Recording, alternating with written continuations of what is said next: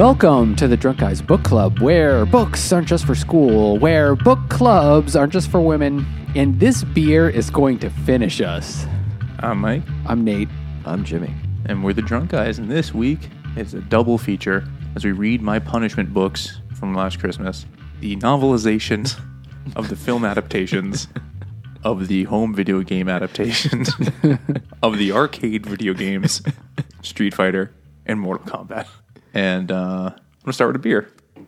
So these are fighting games, and especially in the plot of Mortal Kombat, the idea is to find who is the best fighter or the Top Gun. and this is a new brewery for us. This is from Lost Farmer Brewing Company in Mineola, yeah, Mineola, Long Island, and it's uh, a single IPA coming in at a six and a half percent alcohol, and it's fine. Not amazing. It is kind of like an older school thing. It's definitely got that like onion kind of hop flavor, that earthy, like onion flavor, which you used to see a lot more of. And then it went away, and you were happy, and then it came back now. But it was really. Uh, I went to the tap room. It's it's right by like, the Costco we go to. I was like, I think we should check it out. I mean, And it was, as it was very, and it was uh, it was good. So um, the two books we are reading are Mortal Kombat by Martin Del Rio, based on the script by Kevin Droney, something, or Jubroni. you well, what I it's mean? also it's based on an early version of the script, so it's different. I mean, And the Nate, other we book is- watched the movie. You can tell us how different, but I wasn't paying that close attention. And we're also reading Street Fighter by Todd Strasser. And it doesn't say based on whose thing, but the cover of the novel does say Jean Claude Van Damme and Raul Julia, Julia, as if they're in the book. I mean, you, you can't read it and not see them in your mind. no, it's not possible. this book, this book stars Jean Claude Van Damme. It is the only book to star Jean Claude Van Damme. He can't read, So, but he can um, have a very Belgian accent, but a really big American flag tattoo on Yeah. his arm. Clearly, real, that real mixed sense. message. It's that's the that's where you need to suspend your disbelief. Yeah, that's with America. Street Fighter. My goal, just to recap, was to find the most ridiculously distant from its source material book that I could. And I, I don't think you can get further than these. Because it's really the and even if if you go into the video game thing, it's like the Japanese game was localized in America. Then they made a sequel. Then they ported that to home consoles, and then it became really popular with lots of people. Then they made a shitty movie, and then they made a novelization for kids, probably out of it. Uh, movie tie-in book. I'm assuming. Yes. Oh yeah. I mean, the book stars Jean Claude Van Damme. It's, it's definitely a movie tie-in. Uh, do you want to start with any any either one, gents? Uh, I read Mortal Kombat first, so that's how I approached them. Although I played, I only played Mortal Kombat a little bit. I definitely played more Street Fighter, but I never played either one a ton. So I didn't have a ton of nostalgia for them. I remember them being a thing, and remembering with Mortal Kombat there was like a a code you could put in where you'd have more blood or more gore. I remember that, That was- being a thing. So that was for the home video version of it because he did start as arcade games, and they're ported over to Super Nintendo and Sega Genesis, where the, where most people would have played them, and like random other consoles. And this was right around the time when Congress, in their nanny statish ways, wanted to put ratings on video games, and Mortal Kombat was one of the key like examples of how fucked up video games were and how we should protect our young people from them. Little did they know what would happen in the coming years to video games. but the workaround was like so on the Super Nintendo version, because Super Nintendo or Nintendo had a much cleaner image, you know, like Super Mario and shit like that. The blood, quote fingers, was gray. It looked like, like sweat, like, they had just Dust. done a schwitz and then you punch them and they just kind of like, Ugh.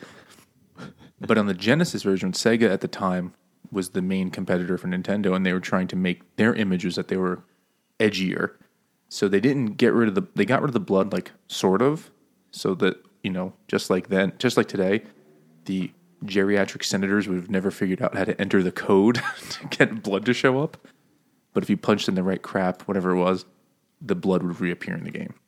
But Mortal Kombat was way more violent and gross than Street Fighter. It had it introduced the fatality, or it was certainly popularized it. Where at the end of the game, you could like rip a dude's head off, or like And, punch them down into a pit of spikes. And compared to where the series is at now, it is remarkably tame. The old, the old Oh, ones. it's it's it's comical.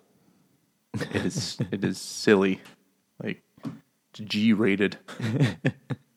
So in the Mortal Kombat book, oh, I will also say that I did find and watch both movies, which was I thought was important because they were books based on the screenplays, which were also you know made into movies. Though I have a feeling that, although as you said, it was like an early draft of the screenplay, which was probably true. I, I- I feel like they were he was writing the book while either the film was being filmed, so they didn't have a final product because there were some differences. yeah. Not that I was paying that close attention either. So anyway, the main character in Mortal Kombat is Liu Kang. There you go, and he is he has this like vision in his dream that his brother is dead. He's being killed by the sorcerer or, and then he also but the reason why he's having that bad dream is because there's a telegram because telegrams were still a thing i guess I had a question about that. Yeah. a telegram arrives it's in the 90s. A telegram arrives with, that 1890s. says like your brother dead very sad still, still playing, paying by Stop. the word. full stop me sad then it sort of cuts to johnny cash no what the fuck is the Johnny again? Cage. john cage there you go John Cage, the composer, Yeah, exactly. John he's there Cage, not playing a piano. who is basically a white Jackie Chan who uh, is in movies, and he the first scene you see him, he's like, or yeah, yeah, he's like, oh, he, all these guys, he's like in this dark warehouse, and he's like, oh, everybody, put your hands up, and instead he has to fight them all, but then one guy like doesn't, he just stands there and doesn't do anything, and then we hear cut and it's like, oh, it's a movie. Oh, I get it. And then everybody, and then it's like, in the in the uh, Johnny Cage is like, I'm not doing that again. Come on, you shoot it without me because that guy's an idiot because that extra is dumb. And I'm a diva. Yeah, exactly. And he's like, and then, um, but so he goes over on the set, and there's this guy sitting in his chair, and it's who, the, who holding a newspaper that says Johnny sucks. But then it's his old sensei who tells him, "You have to go." Fight in the you have to go. There's a tournament. You need to go to it. You just have to go to hong kong and get on a boat you know like you do because i guess they don't have airports wherever this tournament is being held. Did you So see he- what his title was in in uh, this? It was Bill Boyd, the greatest Occidental karate master. better being the better than being the best accidental karate master But then and so there's also another character which is the girl Sonya Blade, she actually gets introduced first, and I like. i really uh, don't care how she's described because she Lieutenant Sonya Blade, who works for the UN, the fictional badass UN department that just tracks the down fictional Hong un Kong. characters in both I know. These could take place in the same universe. I think they do. Um, it doesn't the say they universe don't. of Sega Genesis. but they, I like how she's described: blonde hair, pinned up in military fashion. what does that mean? Uh, what does a military ponytail look like? But she is really hot, wearing her not her camouflage uniform, her cami uniform, which might mean she's wearing a camisole. I don't know. Also, she- there's a character in the other book named Cammy. Yes, who does wear camouflage? um, she's a graduate of. Uh, like I said, she was first in her class at Special Warfare School. I think that's actually a real thing, though. Is it? I think that's actually what they call it. Yeah. I don't believe you. I feel like a 12 year old boy wrote this book. and it was like, there's a lady and she has pretty army hair and she graduated from Butt Kicking Academy. That's- that's like, Special Warfare School does sound like it's the, the special ed officers Yeah, go. this- it's called the Special Warfare Center in school. Well, they left the school part out. Yeah. Oh, or they left the center part out. She was first in her class at the academy. Just the, the the one. It's known for informally as SWIC. And she's in Hong Kong tracking down who I always called Kano as a child, but I guess if he's I'm not sure if it's Kano, if he's like Japanese or something. But No, he's uh he's Australian. oh yeah, in the movie, Yeah. like, you can't really tell in like the shitty like foot cap- capture images on the, the video games where they, they had like real actors. and they Yeah. digitized them. Yeah. To, That's why they look like that. so he's he's this Hong Kong drug lord slum king guy, and for some reason the UN is really interested in busting that dude. They're like, "Fuck Rwanda," because this is from 1994. They're like, mm, "Let's get that one guy selling opium," and she's tracking him down, and then she's with another character. I forgot his name because you know he's gonna die. Well, there's a there's like Oh, the Dutch Jax guy. doesn't die, yeah. So anybody, you, you know, for this game, for this movie, book, game, all of the above, any character that's introduced that you're like, I don't remember that character, they will die right away. they, well, that guy's there to die, isn't he? So it's like her and the the Dutch guy. His name is um, I don't know, Oven. the the Dutch master. yeah, he's like, let's go catch Kano, and then immediately he gets killed off page, and she just finds him in a puddle of blood that is his. And it's all part of some scheme that Kano and the sorcerer have to lure her onto a boat so she can go to Fight Island. Not Well, that this matters at all, but she's like, book, yeah. but they're they're st- but they're like staking out something, and they're like, oh, we're gonna go get Kano, but and then they're like, oh, go go do this thing, and then they find the dead guy, and they're like, oh, fuck, he killed what's his name? I remember, but then they're like. I know where he is. He's at the techno club or whatever. It's like, wait, a No, it's called the Techno Club. But but yes, but but the other problem is like, wait, you knew he was at the techno club? What do you mean you knew? Why didn't you just go there the first time? Well, oh, because they had been listening on a to a scrambled, encrypted message, and they decoded it, and it was Kano talking very clearly about where he was going to be, but it was all a setup. And then they realized, oh no, that's why he let us decrypt it because it was fifty six kilobyte encryption. the other guy's still using fucking telegrams, so you know. this guy, it was encrypted in pig Latin. and then they go to the techno club. on the Erder May. Let us spell the Rugs Day. it will be very ood gay. so they go to the techno club, which I like. It has people of every ethnicity dancing. I think that's a specific detail in the book. like, okay, it's a very cosmopolitan Hong Kong techno club, and uh, they go in there and they do. They start right away, and they will never stop for the rest of the book with the action movie buddy lines where it's like, "This is club's invite only," and then they like punch a guy in the head, like, "That's my invitation." Like, "I invite you to my foot," and they kick him. You know, like just the whole rest of the book, eighty percent of the dialogue is that kind of crap. Including my And favorite one is when Sonya says later on. Sonya says, "Son of a bitch." She swore frustration. and then Johnny says, "I bet that's what your little boy calls himself all the time." It's like, Yeah, I didn't even understand what it doesn't meant. make any sense. There's a lot of, I mean, she says a lot of dumb things that are supposed to, like, they're supposed to be clever or whatever. Like, at one point, when I think it's when they're already on the stupid island or on the boat, like, did you find anything useful? And she says, that we may be in deeper kimchi than I thought. What? Who the fuck says that? That's not a thing. What's the appropriate level of kimchi to be in? It's like, um, and also, um, the writer also does this in narration. oh yeah, like when they it's get on, written like an action movie from the '90s. Oh yeah, it's like it just it's just bros. It's just you could hear the flexing of muscles and the oiling up of biceps. Or when, uh, When- Sonya comes up, when Sonya meets Johnny, she's like, she was pretty, or she would be if she'd just smile. Ooh. it's like, Jesus. I I like this. This is from narration, the narrator. When they get the, the fog that's coming off of the boat, um, it had The a ghost smell boat. too. Yes, the ghost boat has very real low tide smell coming from it.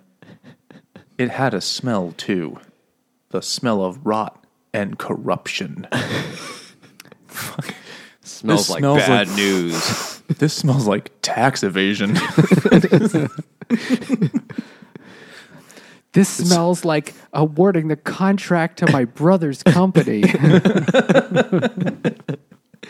it's very specific. Who ate bribes yesterday?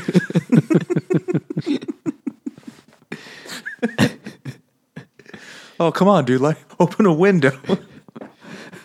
Wasn't me. I just had broccoli. Uh, so, the it's just terrible. Should have eaten from that misdemeanor card on the street. uh, and so there's also a another character named Art Lean. Yeah, who was he? Don't don't get loose to him. he makes it a while. He, do- he doesn't. He's Was he in the movie at all? He was. He was. I don't remember him Very at a tiny amount. He was in the movie. They were like, "Oh shit, we need to have a black guy in this movie," so they threw him in.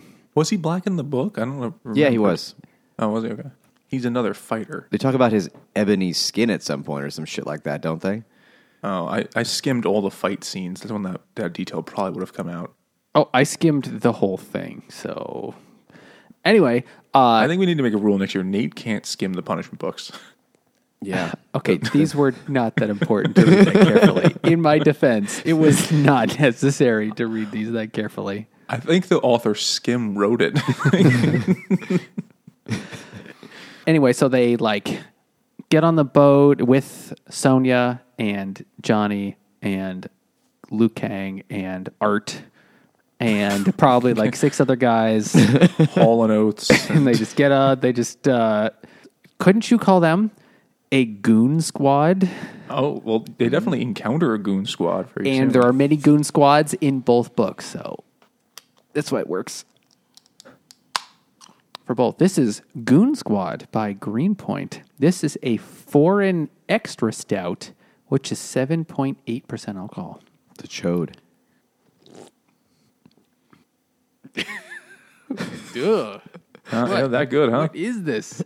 Um, what is that? What is it? Is it extra stout? It Like is the dragon most, stout is the style. Very sweet. except this is not sweet. oh, Maybe really? there's a tiny bit of sweetness, but it's actually incredible. It's like ashy oh, that no. goes at the first, and then it goes to bitterness. It's the first it's ashy or like chalky, and then bitter, Not, like those are bitter, not like words. bittering hops, bitter. Which like burnt malt. It doesn't I sound mean, great. I assume there are some hops in here because you know all beer needs some hops, but I feel like they didn't need as, that many. Anyway, uh, yeah, there's a story on here which I'm not going to read because it's dumb, and so yeah, there you go. Goon Squad. I think they had a Goon Squad come up with this recipe. Ooh, oh, the meta jokes. meta burn. Putting putting that one down. I, think, I don't think a drink Uh, should ever be described as ashy. That's not great. like that, like a beer needs to lotion more. Sold a beer at Pompeii. Did you hear about that village near Pompeii that was in Roman times was troubled with a wild elephant that would come around and stampede every once in a while? Is this You going to be a story? pun? I don't know. And then, and then the, they hired this expert hunter guy. He's like, "Oh, this is a simple one. Here's what you do: you dig a giant hole, and you you fill this hole with all the. You, know, you take a bunch of trees and you, you burn them into ash, and you fill that into the, the pit. And they're like, "Okay." He's like, "That's all you got to do." Like, really? That's it? He's like, "Oh yeah, that." And when the elephant comes by, you kick him in the ash hole. Is Sean Connery telling this joke? the asshole.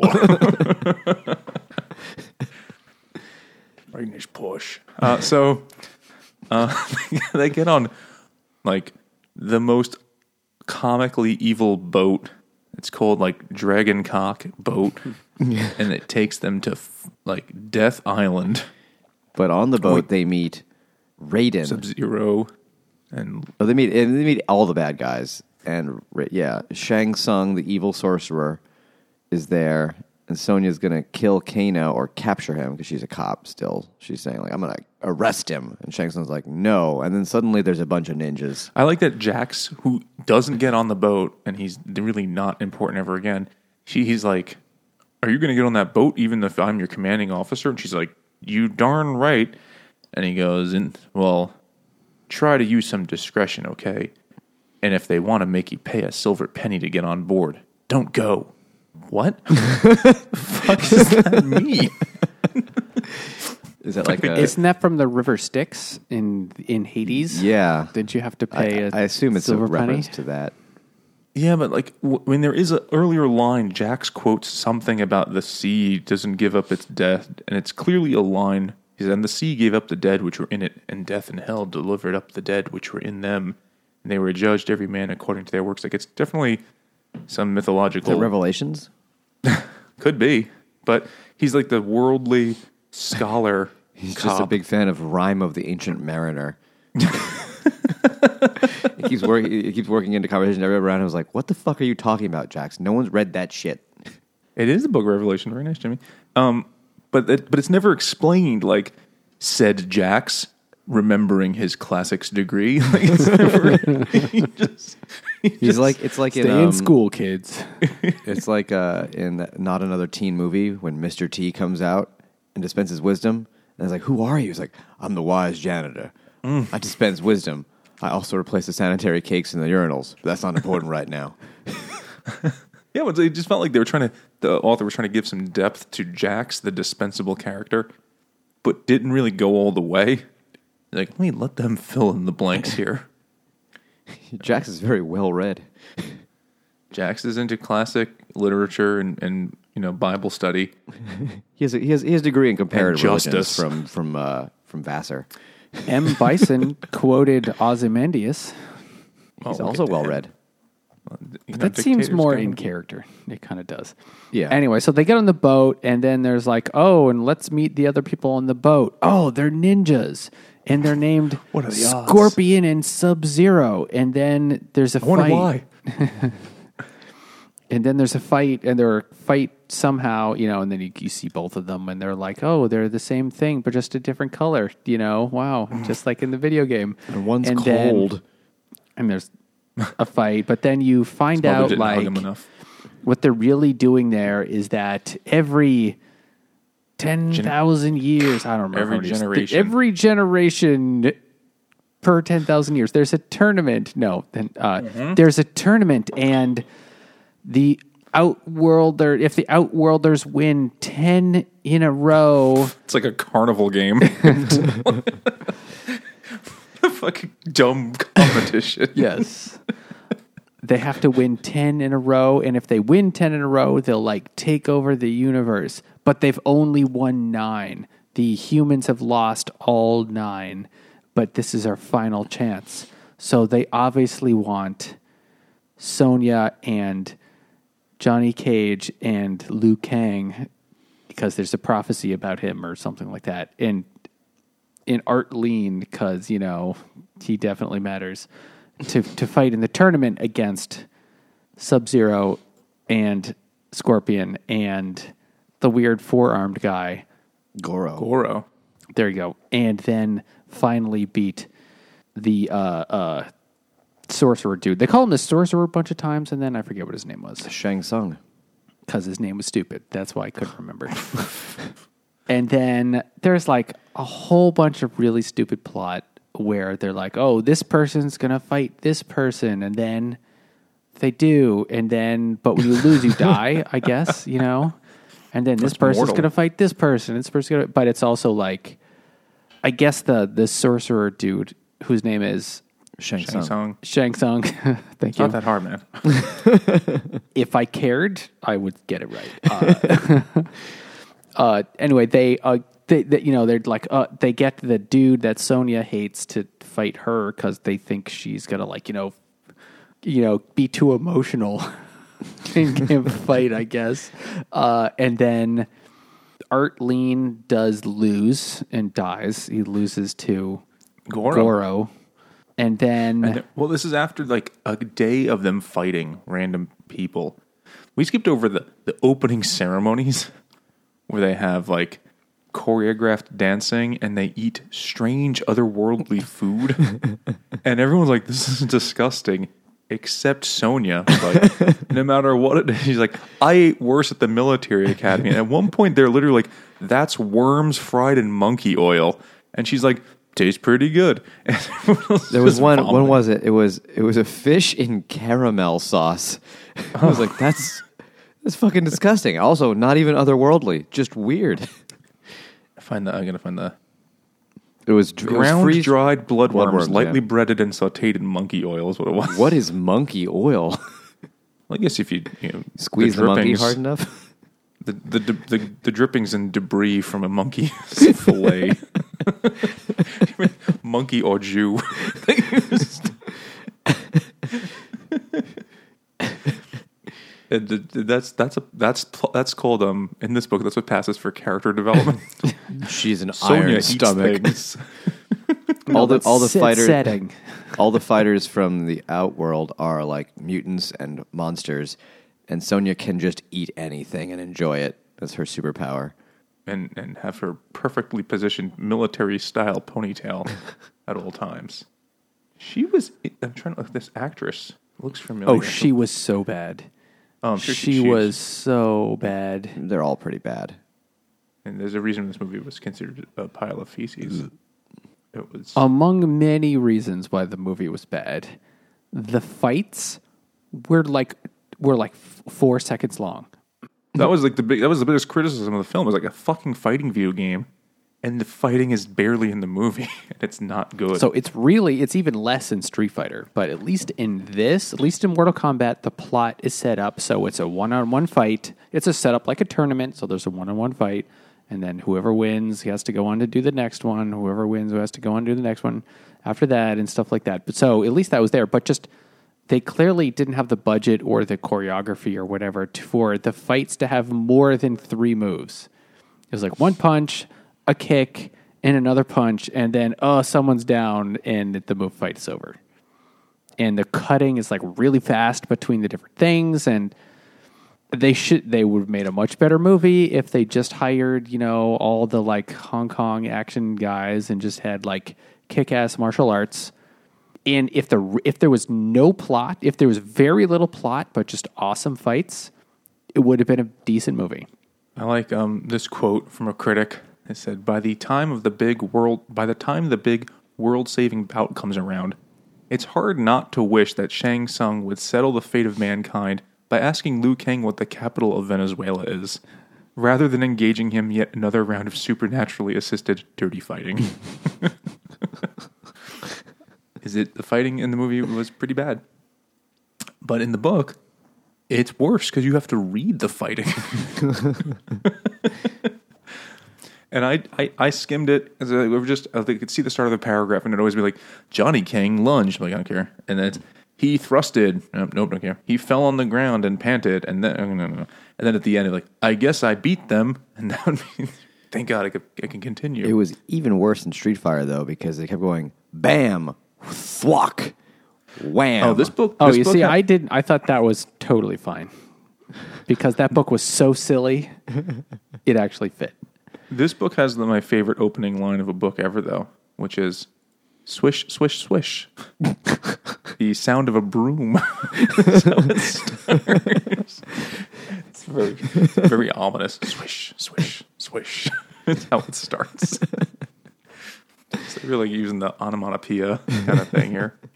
Um, so then they go to the island, and Goro i- is the very refined prince of the Shadow Realm, or whatever the fuck it is. Which, by the way, this was the plot of the video game, and he's the reigning champion, and he's in cahoots with Shang Tsung to get something out of it. And, they um, want they want to be able to invade Earth because he, he wants to conquer things because he's a warrior. and Shang Tsung, whenever he beats a guy, he eats their soul. Yum yum yum. and then has that inside of his belly to fight with later. And he farts And, them uh, out as a joke. And Shang Tsung, uh, well, Goro, is having dinner at one point with Kano, and he's just Kano is the crude douchebag criminal guy, You know, and Goro the Australian. mutant, oh, or Australian, yeah. Goro, the uh, refined murderer, Hannibal Lecter with four arms type guy, is just there and it's like, why must he be so crude? I only beat men to death. and then everyone else eavesdrops on this whole conversation while they hide behind like a lamp, like a Scooby Doo, and nobody fucking knows until they revealed all that they need to reveal. And then someone's like, "Wait, we have listeners," and then they go fight a bunch of goons, and then Raiden shows up, who is played by a white guy, but is a Chinese folk god. It's played by Christopher Lambert You're the Highlander. the Highlander comes back, and um, and that's what Liu Kang's destiny was supposed to be. He was supposed to be like a monk at this comically stereotypical Chinese monastery, where they just sit and do kung fu apparently, and prepare for the lightning god, who's a white guy, the record, and.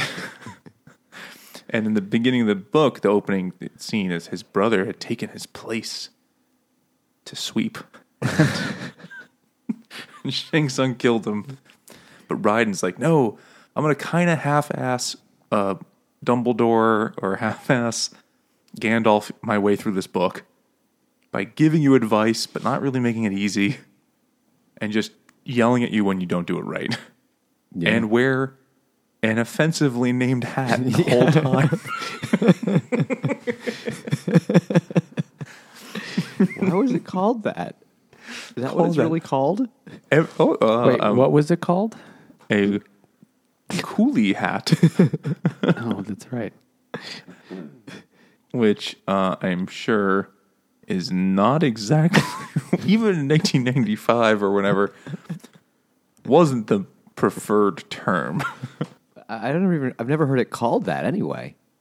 You know, I don't have an encyclopedic knowledge of slurs, but I think a coolie, You do pretty well though. I do all right. I grew up in, you know, Queens. I've heard a lot of these. And I know a coolie was mom. a term. My mom is a dictionary of these. She would never know coolie though. That's because that's eight. That's dated, like and it's British. But a coolie was what the British called the workers, the in you know the non-white workers in Asia, uh, South Asia, and uh, South E- and Southeast Asia. Yeah. So coolie hat is what the white guy wears, so you know he's supposed to be Asian. it's not really like yellow face; it's just from the hat It's a yellow hat. and his silk pajamas he wears the whole time when he's not dressed as a beggar. That's so that's a thing. So finally, in order to get the actual last fight to happen, Shang Dong or whatever his name is kidnaps Sonya. Kidnaps Sonya and is like taking her and, and he's like, "You're gonna be the final. You, you, you. I challenge you to be the final one." And she's like, "Uh, no, I'm not doing that." Even because she somehow knows this secret that she has to accept it. But who told her that? I have no idea. It doesn't make any sense. But then Liu Kang and Johnny are like, let's go. Let's go save her. And so they like go through the portal. Oh, and this whole thing about Princess Kitana, whatever, it was dumb and from another dimension. She's Really a character stupid. in this in the second game, in Mortal Kombat Two. She's introduced, and uh, she's uh, very hot in the game. I remember that. Um, and in the book, though, she's like playing a, a game here to, I guess the movie, to try to save her world from the fuckers. And- Her her dad was the emperor of Outworld, and then he was usurped by the other nameless emperor that Shang Tsung works for, and now she's like the princess still, though. Princess Emeritus. Yeah. and so she wants to uh, kick the bad guys out and uh, be the regular princess. Lofty goal. Yeah, Are you saying But she must she's be giving them Top advice. Gun? Top Gun. Oh fuck. But she also wants to be Top Gun. Like she wants to be Top Gun too. Yeah, This Top is Gun a beer, as well. Top Gun as well. Yeah, this is a beer called Top Gunn Two. The Reckoning now, just called Top Gunn Two, uh, Roman numeral two IPA from Lost Farmer, and this is a double IPA. That's eight percent alcohol. They actually had a triple version. It was like nine and a half. It was Golden Gun, which wasn't even like the same thing, but I drank those ones. And uh, this is much better than the other one. It's like smoother, creamier flavor. Very good. There's also great foreshadowing, or actually, I don't remember how it ends, but um, there's a Kano when he's being a total crude prick. Shang Tsung's like, I promise you, I need you to do one more thing for me. And he's like, You probably was thinking racist thoughts, but like, you you bastards always trying to, to cheat me. And he's like, No, the one the more thing I need you to do is go beat up Sonya. And he's like, Oh, I'll do that for free because I hate women. And and he's like, and and maybe I could, you know, and he doesn't say it directly, but he's basically like, and maybe I could rape her too. And Shang Tsung's like, well, you'll definitely get between her legs. And in the video game, that was Sonya's big move. She'd like grab you with her legs around your head and then flip you over. It's a little little uh, Mortal Kombat lore for the fans. People play the game too much as a kid. well, in this one, she just chokes him until he's unconscious with her legs. Right? Yeah. Yeah. So he he gets it. But that was like a callback to the game. That was you know, they, they all have like their signature move appears in the book. And I don't remember the movie, I'm sure it's in there too. Like well, he doesn't punch John- any. Johnny doesn't punch anyone in the balls in the book. That was his trick, but he also did like the the like The shadow jump in kick, the air, shadow he could kick. apparently like warp space time with a kick. he does that in the and yeah, he does it in the book. And Art Lean, rest in peace, is like, "Hey, dude, where'd you learn such a cool move?" And Johnny Cage is like, "I've learned a thing or two. And that's- Maybe when this is over, I'll show you. But since you weren't introduced in the video game, you won't be here at the end." There's, I'm just, I'm trying to find. There was another dumb line. oh, there were many, so it's hard Oh, to yeah. know which one you were referring to. That's true. Um, this is one where they fought the ninjas on the boat. I'm just looking through, and I like that. It says Sonya threw a useless hunk of metal. Oh, this is when Sub Zero frees her gun earlier in the book. She threw uh, the useless hunk of metal, which remained to her, at the ninja's head and dropped back into a fighting crouch. Woo wee, the young Chinese man behind her said. Trick or treat.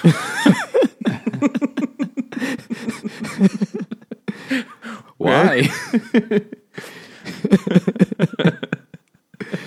Hot diggity dog. And then uh, shortly after, or when they're like trying, starting to team up, and Sonya doesn't want to make friends, Johnny Cage is hitting on her, and he goes, "You need me," and she's like, "No, I don't need you." And he says, "You'll realize that I never get lost. I never have to ask for directions, and I always find a parking spot. Usually, there's time on the meter too." what a catch! Nate, you don't remember these lines? This, this is what you get for skimming. You miss all of this. Really important plot. So there's like um so anyway the the the, the dudes they go in after Sonya and and they're like and Liu Kang is like yes this was my destiny. I challenge you sorcerer dude. And they and he's like oh fine whatever. Well Sonya's like tied up.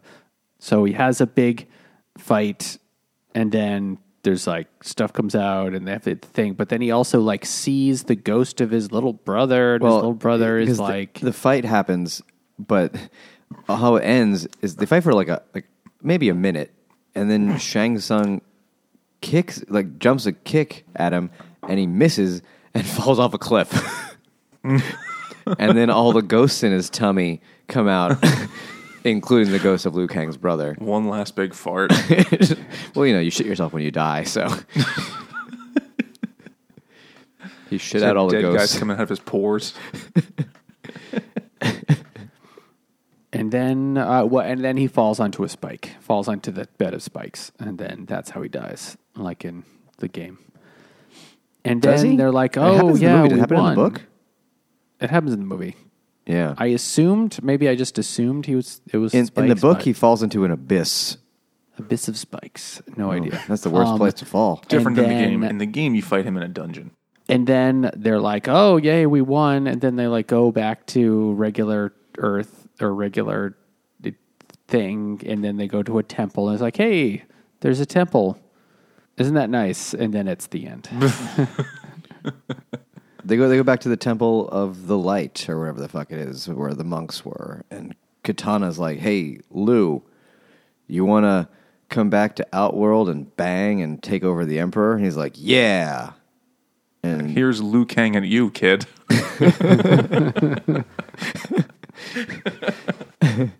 and then Johnny says, "I've got to go make a movie," and he leaves. really, that's what he says. He, he constantly says his whole thing is that he doesn't want. He's not taken seriously as a fighter because he makes shitty movies. Uh, but he also constantly mentions shitty movies as his witty banter. like this one time when he's fighting a guy and he says, You're worse than an assistant director on a deadline. What does it take to make you fall down? Fucking retard. Oh my god. I do like that uh, Kitana, they say she's like a thousand years old, but like in Outworld years. But she's also really hot. So this book might have like ident- it created the MILF genre before such a term existed. Perhaps. No, because they do say, um, never underestimate the attraction of an older woman. She's so hot. Yeah, I'm trying to think. Is there anything else to say about this shitty book? We're gonna com- talk about Street Fighter, and then we'll compare the two. Oh, good idea. Right, let me let me pull up my extensive notes on Street Fighter. I actually had a, a decent amount of notes just because I, I kept having to like keep track of what was going on because so much happens. yeah, whereas this book was really just like thirty percent was setting it up, and then it was just a lot of fights, and that was the rest of the book. Street Fighter had the plot of nine movies. It was It it was, was- the War and Peace of novelizations of '90s action films. that are based on video games.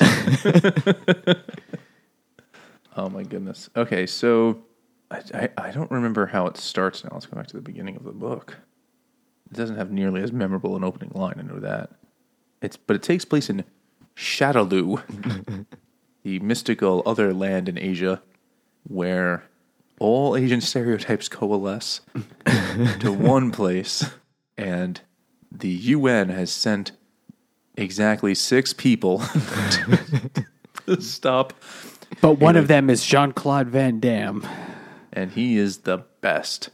And they're there to stop this nuclear armed dictator with the power of punching and Well, he's, Bloody he's, comments. He's, he's trying to take over the country because he has a lot of money from his drug selling and gambling. Drugs. He basically he's just a king of Las Vegas trying to take over this country. They don't say he like murders anybody or Well, like, he's got a bunch of hostages, and he's Yeah. going to murder them. unless they give him twenty billion dollars. it's kind of like Austin Powers. Yeah. when it's like one million dollars, and they're like, "What?" it's nothing. yeah, it's a twenty billion dollars, and even in 1994, 95 was for a country not a crazy sum of money. I mean, I guess he ran out of. He didn't have enough money to continue a civil war. But that's a lot for hostages. That is a ton of money to pay for hostages, especially because you see the problem with, you know, paying money to get the hostages back is you're still not going to get the hostages back. So the money is really not that useful. Well, he, he's an honorable man. He would have given those hostages back and then taken new ones. There's nothing M. not honorable. Bison, Is that I was? Uh, Monsieur Bison. as a, as a General mm, Bison. the writer of Mbop. So, do you know why his name is M. Bison? In the Japanese version of the game, he was called Vega. When Vega is this bullfighter guy who was named Balrog, and Balrog was the black boxer guy who was originally named M. Bison for Mike Bison. this sounds like something you would make. I would make up. This is true. The character was cop, a copy of Mike Tyson, and they're like, "What won't make it too obvious?" Like, oh, Mike Bison, of course. and so when they released it in the states, like we don't want to get sued, so they just shuffled the names of some of the characters, and he became M Bison. Uh, and that's that's when that comes from. So they couldn't keep calling him Mike Bison when he didn't look like Mike Tyson anymore. So then they just, all right, let's just go M Bison because just why not? That made sense to somebody. It's classy. It's mysterious. It, it is like, I was is it a title? Is he like, you know, like those like authors which use their one initial? General Mr. Bison. So um, he's he's this the dictator guy who has like iconography that would make the Nazis blush. like everything is just skulls, and, like a pile of dead babies, and it's like Are we the medals. baddies kind of guy? Exactly. and he take and he has uh, cartoonishly evil plans. Besides, you know, taking over the world, he's going to do it by creating the greatest weapon known to man.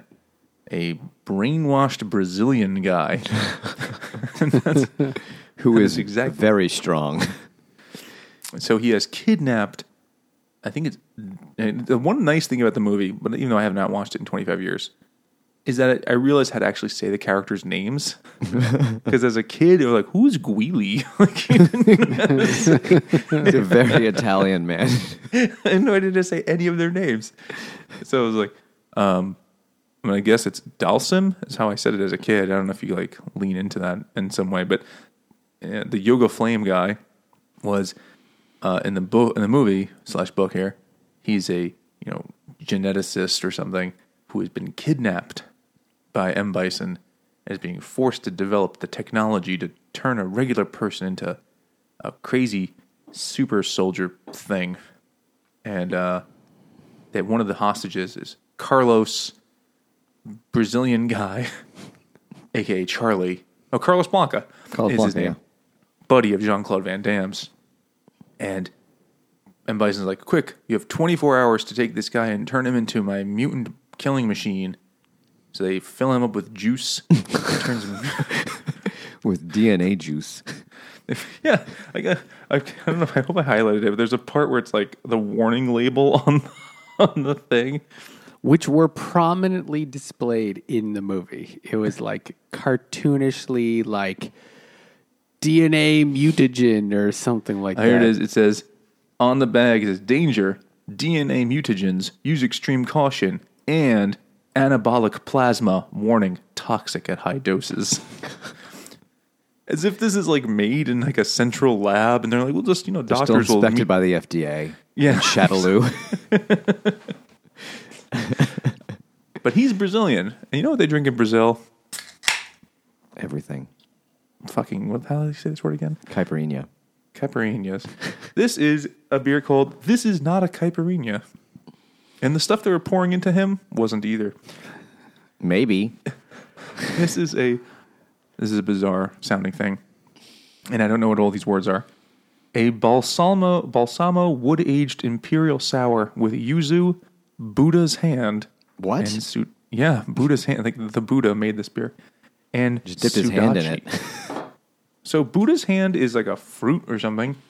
Oh. and it's a citrus thing. If you look it up, it's it's horrifying looking. Does it look like a weird hand? Well, now I've got to Did you Google it? Look up what a Buddha's hand looks like. It's like half lemon, half calamari. I just put Buddhas in the thing, and hand is the first thing that comes up. oh, God. Right? It's like a Cthulhu spaghetti.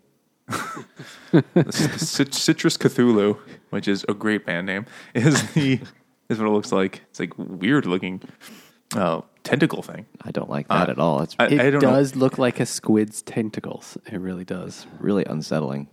That's a Buddha's hand, which is a citron variety. Like this, this article called "What is Buddha's hand fruit and how do you eat it?" You don't. so I don't know. Buddha's really know. hand fruit tea is the only viable way to drink it. It's like, oh my god, I know Evil Twin has made some beers with Buddha's hand recently, and I didn't buy them because I don't know what that is. And it's also made with this is also made with sudachi, which sounds Japanese and is probably also a citra thing. Because I think that's the main ingredient in a caipirinha. Oh, sweet Jesus' taint. That is a smell. It says that they use the Buddha's hand for like perfume in Asia. Well, it smells like Buddha's ass. This horrible like you might be enlightened, dude, but you've been sitting under that fig tree a long time. It's fucking ripe. Use the hand to wipe. Oh my god, is- it's not getting better to smell it. and I don't want to put it in me. Which is, usually I'm hearing that sentence. I'm not saying it. After all that, it really doesn't taste bad at all. It tastes like a light, tart citrus thing, but it smells really intense of of citra, and uh, it just makes me wish for annihilation from the, the cycle of birth and rebirth. So thanks, uh, new brewery of Japanese Brazilian women who made this. I think it's hmm, I'm not sure how to say this. It looks like it says Japas Cerve- Cervejaria, but I'm sure that's not right. But here we are. Cervejaria. Yeah, you just gonna like slur a lot of sounds, and it Yeah. sounds like slur Spanish words, and it sounds It's like Brazilian. it's Like, churrascaria, but beer. I'm gonna trust you. I'm guessing. I'm also gonna. My God, Buddha's hand. Fucking wash it, dude. Twenty seconds at least. uh, so that's what they turned Blanka into. And as a kid playing the game, Blanka was the, my favorite character because he could. Uh, I figured out how to do the move where you could electrocute people. And he's like this big, like brute. Uh, but in the book, he really doesn't matter. no, just he really doesn't. he spends the whole time in the isolation chamber watching movies. just getting pumped up with juice. While Dawson sits out there and wrings his hands like, this is really not right, but I'm a fucking coward, so I'm going to do it anyway. Yeah. Cut over to Guile, who comes in with the UN on their cool UN tank. And he's there with um, Cammy, who is a character in the later games. And um, Oh, but well, actually, first you meet Ken and Ryu. Oh yeah, who I thought was Ryu as a child. So that's another name I learned how to actually say from watching the movie. Uh, and so they like drug, they're like gun runners, they're like selling guns to, to the local warlord who is not Ed Bison, who is the other guy, Sagat. Saget. Bob Saget. Bob, Bob Saget. Saget. sending it to Saget, but then I want this they're house like, full of and, and- and, they wa- they sort of like walk in. They're like in the and they're like, okay, we've brought you the guns. Where's the money? Like, here's the money, but where are the guns? And they're like, oh, as soon as we leave, you'll get the guns. And they go, wait a minute, we actually found the guns last night and already already unloaded them, and they're right here. And then they point the guns at them, and it's and they fire them, and they're Nerf guns. These two dudes, Ken and Ryu, Ryu, Ryu, whatever. They um they sold them I think it's Ryu. they're actually good guys because they tried to scam Well, the. Well, they're, not really good they're guys con yet. men. Yeah, yeah, they're- okay. what I mean is, they're not so bad that, that that they're giving gangsters weapons. They're actually trying to cheat them, you know. But like, if if you trying to cheat the bad guys, does that make you a good guy? Anyway, Scale. I'm just gonna- just gonna in- in open need of this- the opportunity to be good. I'm just gonna open what this it other is. beer right now, even though it, I don't know how it applies. Anyway, so this is, would you say that everyone had very weird costumes? Oh yes. Oh yeah. And so they probably had pretty weird pants, right? Anyway, this, this is actually a cider from Citizen Cider, and it is called Pineapple Pants. and has designs of like weird Oh yeah. Pants on it. Anyway, this Sounds is very a, uncomfortable. It has the pants have this enzyme that just dissolves your skin. No, Oh, God. Very uncomfortable by my pineapple. Anyway, this is a cider that actually has some pineapple in it, but it's like an it's called no, it says an ale style cider with pineapple and orange. what does that mean? I, where is it? Where is Citizen Cider? Uh, no idea where Citizen Cider is because, I mean, I'm sure it says it on here somewhere. I just can't see it right now. I bet that's a legal thing. Anyway. whatever state they're in, or whatever state they're distributing. It to. is uh, very nice. It is. It actually really does taste like pineapple, and like you know, how can you go wrong? I say Sagat says one of many amazing lines right after they say these are all toy guns because they're like, okay, uh, one of them can says, all right, you got us. Keep the money and the toys. Maybe you guys have kids. By the way, we also have a connection for video games. Oh, And yeah. he says, I highlighted this I too. like my games. Did you know this line, Jimmy? Did you highlight it I too? highlighted it as well, yeah. I like my games live. Sagat spit ominously and in living color. Make that dying color. oh my god, how terrible. oh. And none of the weapons that the guys pulled looked like toys. Bum bum bum. And then they fight their way right out of that. because No, they get. Oh no, they get captured. They get. They get like they get get- taken. yeah. and they Oh, get yeah. taken, and then they're told, "You now, I'm going to make you." Fight in this cage match, and the person he has to fight he in the cage match is Vega. because he says to them, they, they fight the goons, the goon squad that they encounter, and they do pretty well. And Sagat does like the, you know, Asian crime lord boss move of nodding, a, hmm, you are fighters. I have a different use for you. But he says, interesting, you two can fight. You're not all talk after all. And Ryu says, I could have told you that, which is talk. Yeah, It's like, I could have told you that, you said, without a hint of irony. so fucking stupid. you know, So- I did like this book actually a lot better. It is a I much did. better book. It is much better. Uh, still a piece of trash, but it is, it is more. Definitely. What I liked about it, uh, but besides, uh, was the fact that it did not take itself seriously at all. No. It's like the the guy writing it was like, "This is the dumbest shit in the universe. I'm just gonna have fun." And so, I just gotta get paid.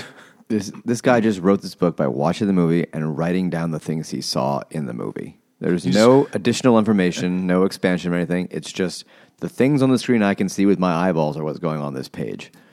Well, one of the, so I, I'm sure this is the case of the movie, but reading the book, you introduced you're introduced to Ken Ryu, and you're like, oh, they're like the comedic relief characters, but every character is a comedic relief character. Every character says the same corny buddy action movie lines in every scene. Like, uh, bad guys, good guys, serious scenes. Scare, it doesn't matter. They always have to have a funny, corny line to say. Or like uh, we we skipped uh, the the news team, including Honda, who's always eating a sandwich. Well, because he's a giant sumo wrestler guy. I think He needs to constantly be eating a hoagie. so Where did you get you, that in Shadaloo? Yeah, hoagies. Yep. hmm So you actually then you meet the news team, which is Chun-Li, Curvaceous reporter Chun Li. Chun Li, and then the other dudes who I've already forgetting their names. It's Balrog then- and and, but E Honda. But Edmund they're Honda, and, sh- Edmund and Toyota Honda. and she's reporting on you know the thing with M Bison, how he's trying to do the thing, but also like Colonel Guile, can I get an interview with you? And trying to you know just kind of be an intrepid reporter. Uh, but then so she's she's trying to get you know information from Guile, and he's like, "Shut up, bitch! I don't talk to you." And then she just keeps like lurking around, and, and that's how she's always right there when shit's gonna happen. And you find out much later it's because M Bison killed her dad. But also, we were introduced, introduced to her. She's doing her reporting, and Bison is watching her on TV because uh, he's like into it. And he, when he gets when he gets uh, when he sees violence, he gets horny. it's like a thing that is like, oh, he's aroused by the violence. And it's like that's and also the odd. It's an odd detail. egomania, seeing himself Yeah. being talked about, kind of thing. And every time they introduce a character, they're described by their race and the color of the shirt they are wearing. it's like he was wearing a blue shirt and a white jacket. Like, uh, okay, cool. Thanks for letting me know. So I know. Colonel Guile sees Ken and Ryu in prison. Is like, you know what? You guys don't seem like quite as big assholes as the other guys. So why don't you work for me? And they're like, Because uh, he he okay. breaks he when they were fighting Vega in the cage match, which I like how they introduce Vega and he's like, he's a matador. Those are matador pants. Those guys kill bulls. And they're like, oh no, he's tough. Even though matadors really kill basically dead bulls. Yeah. Like the other guys, like the They just picador wait. or whatever, they fucking slaughter that creature, and then the matador guy just waves a flag at it. But the thing he says is they might have been scam artists.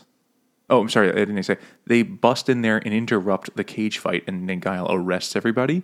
Like he comes in Yeah. in a tank, and he's just like, "You're all under arrest," and then they just stay there and get arrested, which is fucking ridiculous. It's like in uh, The Naked Gun when O.J. Simpson kicks into the door and like 11 guys with guns. He points a gun and is like, You're under arrest. And one guy just throws down his gun and puts his hands up. And he realizes, like, Oh, I don't have to do that. So Guile, looking at the goons, he's like, Sagat, that guy's not good. But Ken Ryu, uh, he says to T Hawk, the other character from the later games, The Native American with a cr- with a TBI the whole book. TBI? Is it like traumatic brain injury? Like he's got a Oh. he's got like a bandage on his head. He's like saying things slow and he's like letting making mistakes. It's like oh, that's kind of a strange character. Maybe he's just talking, you know, because this book's a little old. It was just like a, you know, Kimosabi type Native American guy. He's like, yellow haired lady passed through here. And Guile's like, yes, thank you. That's good information.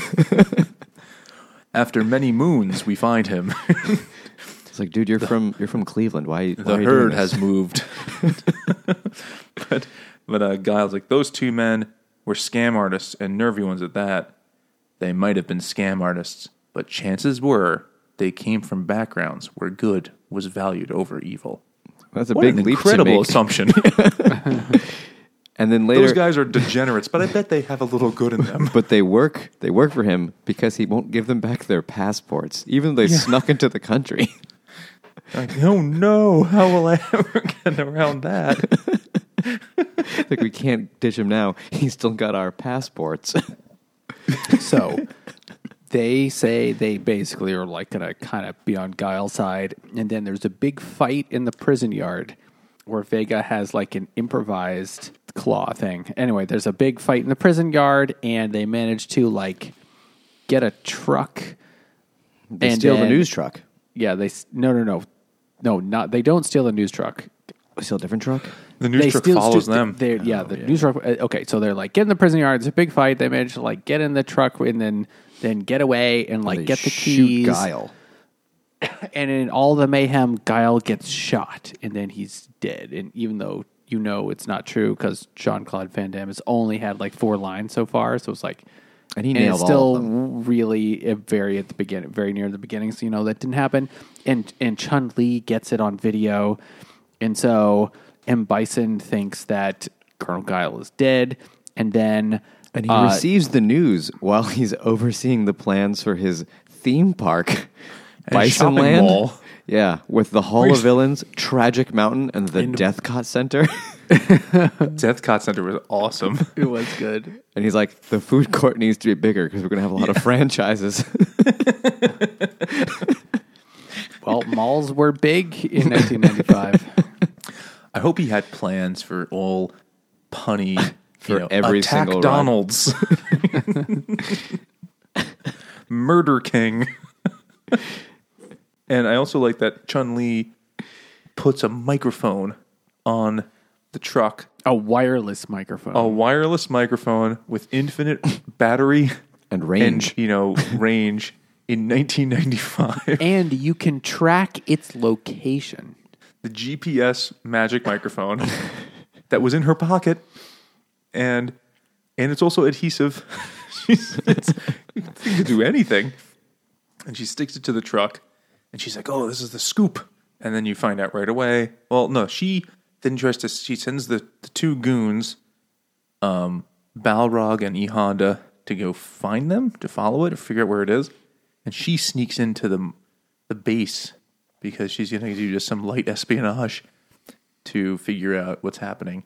And she goes into the morgue and Guile is there on the She, slab. she's tracking the device and it brings her to the morgue, like literally to the morgue. And she's like, huh, it's really weird that I'm so right next to uh, Colonel Guile's body. then he goes, ah, "Boo, gotcha!" and then, and then she's like, "Oh, oh my god, it's a zombie!" And he's like, "I couldn't resist." Even though she just, even if he is a real person, you know, military person, she's committed a lot of crimes right there. And he's just like, "Oh, you should have seen your face." And why would he be pretend be? Why would he spend hours pretending to be dead for Chun Li to just sneak up and like find him? Either he knew she was going to sneak up and find him, in which case just like call her on the phone, or he wouldn't have done any of it. Maybe she interrupted his nap and he was trying to save face. He's like, "I really need to sleep on this. Uh, this is this is a stressful operation." Power nap. the fucking time zone thing. I'm all jet lagged. And uh and she woke him up and that that's how he he faked it. But then I think this is when she reveals why she has to kill him, Bison. Is it this time? That's because her dad. She just says that she says uh she she's I'm going out to, to kill him. him. Doesn't say why. And also she's a ninja. She does a bunch of backflips and escapes from the military Yeah. morgue. How is that how is that faster than just running? Harder then, to uh, tackle. And then she manages to escape. Oh wait, hold on. Before also, I like that when she goes into the morgue. Right, this is it probably like improvised morgue because they're not in like a official site fort or something. Right? She goes down into the morgue, and all she could see, quote, metal cabinets along the walls, each drawer precisely the size necessary for the storage of a body. Rows of industrial shelves held large jars containing various body parts. This is like, what fucking morgue is this? like, like Frankenstein's fucking laboratory? it's like jars of organs and hands and stuff. Oh, we keep those for, for morgue stuff. oh, God, so dumb. All right, and then I don't know what happens, Nate. Then they they they they track then the they cut stolen to the van to the circus. thieves market, which has they're in the thieves market, and there's like some sort of event happening, and It's the most heavy-handed named place. yeah, like the bad Where could I guy find town, goons? and yeah, they're watching the circus performers, and then Ryu and Ken are captured by Chun Li and Balrog and Honda, who apparently were the circus performers this whole time, and there was no real reason that that had to happen. I don't really understand that. Well, she sent them in there. She's like, "Go, go, get in there." And they're like, "We're really conspicuous as a seven foot tall, six hundred pound Japanese man, and With a hoagie. almost you know just covered in shredded lettuce, just like a beard of it, and a large black man in Shadaloo, Asian land, will stand out a little bit." And she's like, "Just you know, do the thing." And they're like, "Oh yeah." And they just also know how to juggle. they're like saw a woman in half or whatever bullshit they're doing. And he, there's a line when Ken or whatever says, "Those guys look familiar. Maybe we saw them somewhere." And then um, a paragraph and a half later, like, "Oh, right. It's the other, every character has to be in every scene, so it's those guys." So Ken and Ryu somehow get captured by Honda and Balrog and Chun Li, and then but they're pretending to be circus performers. But then they actually what they've done is they've loaded their van full of explosive, their like news van full of dynamite, and so that they're just gonna and then they're like, "Give yourself up, M Bison," because he's there at the thieves market and trying to pay for all of his um trying to pay for all of his all of this guns that he's buying with his own money with with M Bison dollars or whatever. and He's then like, he You're gonna really love the exchange rate on this. they're going to be worth five. Each one is going to be worth five pounds once I kidnap the queen. Like I don't think that's how economics works, but um, maybe. they will debase their currency for me. and and Bob Saget is like, "What? This isn't worth the paper it's printed on." Anyway, and but then they get interrupted by the you know by Chun Li making a news broadcast saying you're gonna die, M M Bison, and then everyone knows it's the like news van, and they because she's showing the video of the news van like driving away into the thieves market, so everyone runs away. It blows up. It creates a nuclear explosion. This is around the time when they're But then everybody actually get, but it doesn't really work because everybody gets captured. And Or they all- surprisingly- they all get captured Somehow, by M Bison. so- somehow no one dies in an explosion that blows up cases of bullets that would theoretically all go off and shoot out in random directions. Wouldn't they? Right before this scene, by the way, is when Ken and Ry- Ryu are kind of like they have been uh, they're working for Guile, but they're you know they're double agents and they're trying to keep Sagat and Bison to think that they're on their side, and they get into this pinch where they're like, They're trying to keep him alive so that he can lead them back to the hostages. Also, they want to find his secret lair. but there's a thing. Hold on, they have to like come up with ideas. I forget why.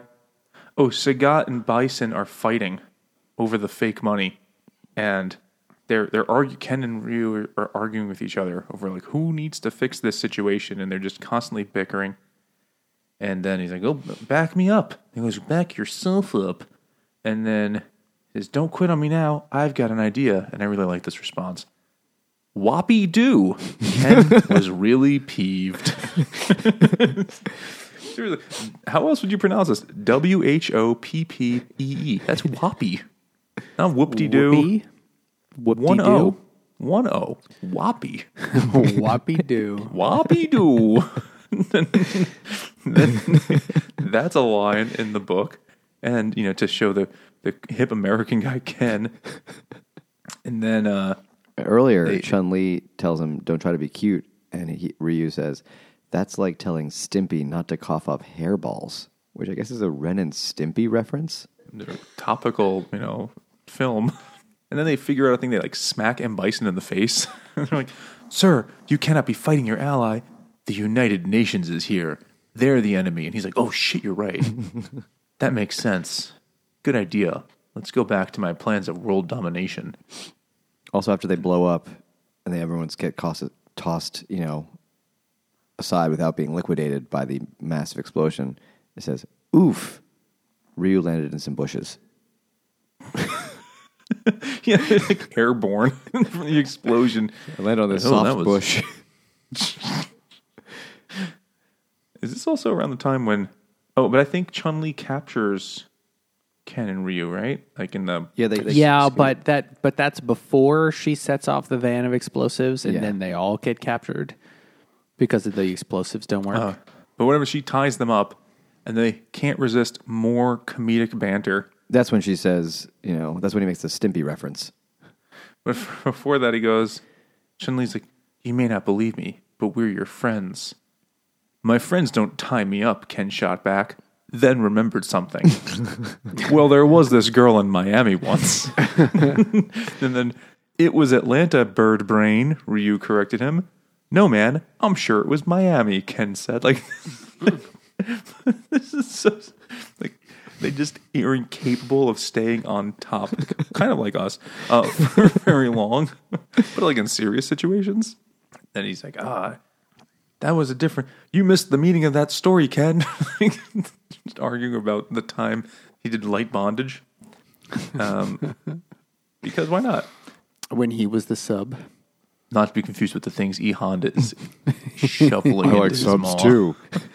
So okay, they all Oh, get we also- captured, and somehow all end up back at M Bison's lair, and then it's In more the Delta about region.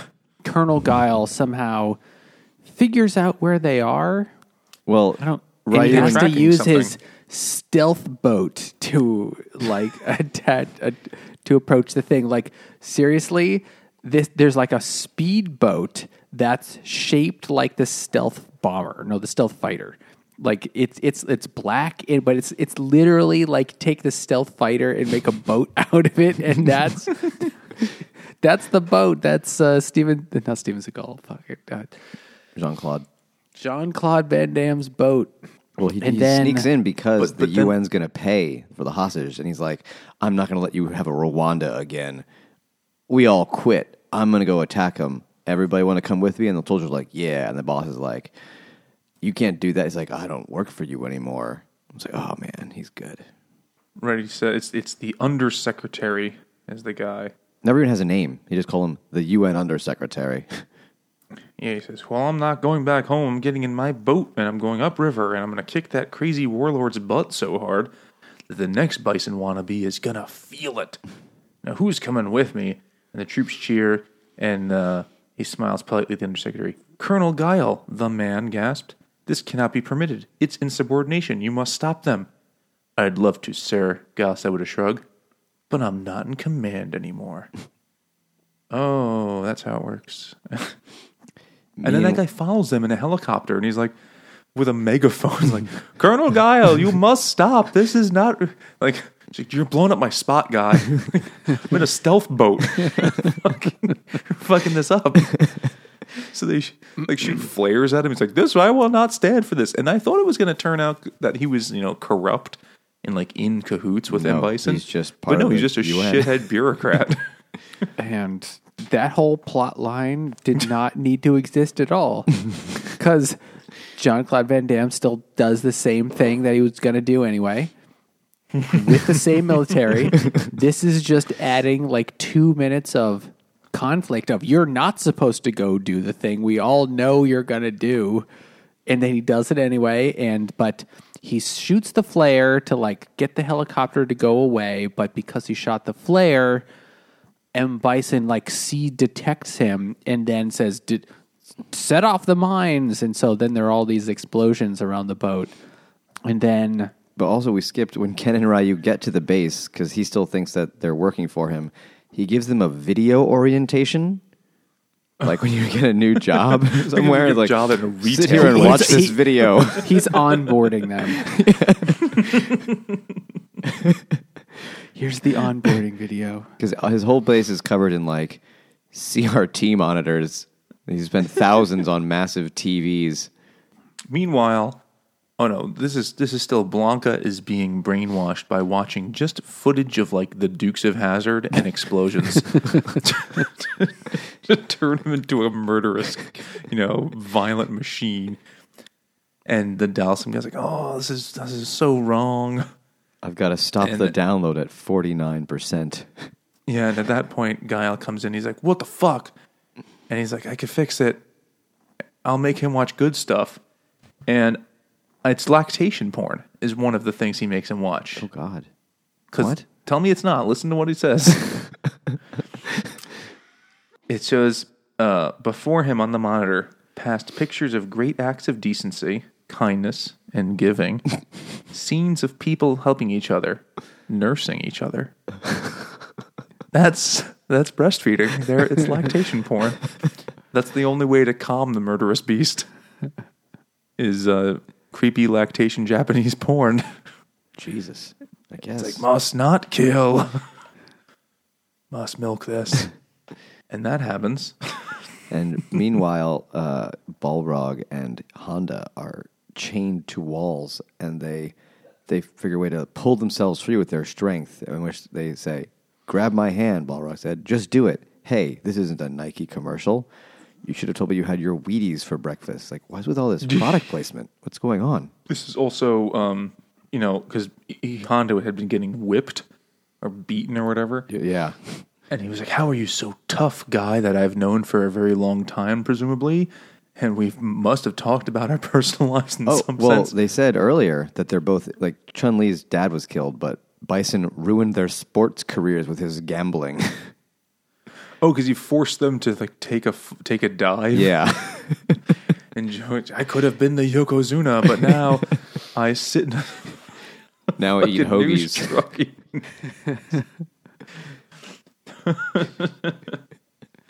so he says, "How?"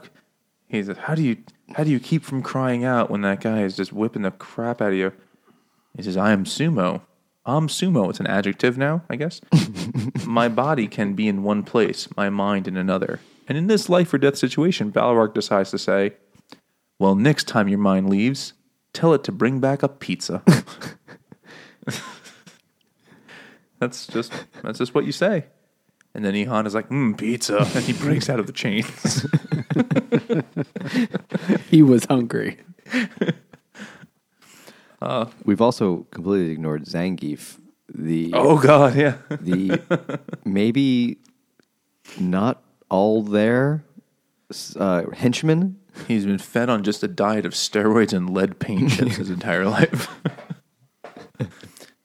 he is, when Ken and Ken and Ryu meet him, Yeah, I forget why they tell him this. it's because they're like they're saying, "Hey, we we work for Bison," and he's like, "You, I don't see you before." Yeah, you know, me and you, we, oh, we Oh, all yeah, hung remember that out time? at that time in the bar, and we had some girls, and you had some girls, and you took our girls. Like, I had four girls. He's like, "Yeah, you did." He's like, She's like, "That's this oh. many," he said, holding up five fingers. and so after that, he's so impressed with their memory of him that that he doesn't possess. "He is the sloth of this film." like, hey, you guys, how are those girls? And he is a like slave to M Bison. He is hundred percent bought into M Bison's propaganda.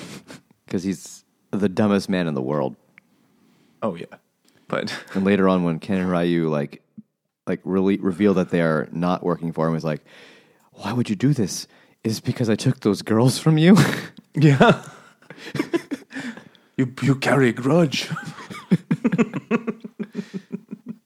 So there's also the conversation with Chun Li and M Bison, where Chun Li is like, "You came to my village when I was five. You came to my village and murdered everyone, including my father." And M Bison is like, "For you, that was the most important day of your life. For me, it was a Tuesday." He's like, "Fuck you," and then, but that he makes her wear the like costume. Well, they The, they, uh, they put her in a quote sheer red dress with a high slit, like the ones Geisha girls wore. Which I don't think that's what they wore. I forget what that, that Chinese traditional dress is called. That was a big deal when the white girl wore it to her prom a few years ago. Yeah, Uh, but I think it's that's what that's what I was picturing. The that's what they were. Yeah, that's probably what they were going for. It's like cheongsam or something like that. I have no idea what it's called, but it's not the one that Geisha girls wore. Not even No, the because they're. Japanese. Which Chun Li does wear that in the game sometimes. Yeah, sometimes. Also, And, they uh, they put her hair in the Princess Leia buns for some reason. Well, because she also had that in the game. It's Yeah. just to get her to look like the video game character. That, hap- that happens he- a lot in the movie. Like at the very end, I remember suddenly Dhalsim looks like he does in the game for no reason at all. The rest of the movie, he's a doctor, a scientist man, and then suddenly he's got like his like loincloth and like human skull necklace and face paint. Like, what? Why is he? Why? Did that happen in the movie? I don't even remember that shit. In the movie? Yeah, I thought so. Maybe I'm just misremembering it. Maybe he doesn't have the skull necklace, but for some reason he suddenly has the face paint on. When the rest of the movie he's just been blood like, from someone else died. I thought I thought he always just looked like Ben Kingsley in a lab coat the whole movie. that's, all, that's all I'm picturing when I think of this movie. So it wasn't Ben Kingsley. It was the actor who played, not the actor who played Gandhi. The actor who played Nehru in Gandhi is the guy who plays Dhalsim. And I was like, hey, it's the guy who plays Nehru. I have no idea what that actor's name, but he's like a serious good actor. so is Raul Julia. And you could tell, yeah, you could tell that Raul Julia was like, he's like kind of doing a good job over here, even he's though having a it's blast. so dumb, even though it's so stupid. it was but so he is, bad he died after making it. This, is movie his last gave him a movie. brain tumor. he at the end of the credits, it's like dedicated to Raul Julia. Like I don't want that dedicated to him. Don't don't kick him in while he's down. I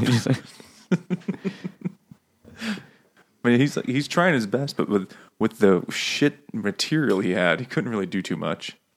So, I'm trying to think what happens so next. then they uh, it's just a whole bunch of she dumb she uh, breaks free of her restraints because she's got uh, really strong legs, and she kicks the room apart. And then he hits a button, and a glass wall comes down. oh, his Matt Lauer rape cage. yeah, basically. and uh, and everybody else is busted at this point, and it says a glass wall drops from the ceiling, separating Bison from the Street Fighters. Like, why are why are they called that? Yeah, where did that go? There I hasn't been any street fighting When did they thing. become the Street Fighters? Capital letters. So then uh, he starts pumping the uh, poison gas into that half of the room that he had set up in advance, really luckily. Yeah, what an elaborate goon, you know, a villain system. He's like, yeah, one in this room, like I really want to make sure it has a like southern exposure for light and uh, piped in poison to any corner of the room I need at, at a given moment's notice. And then so uh, one of the one of the most important moments.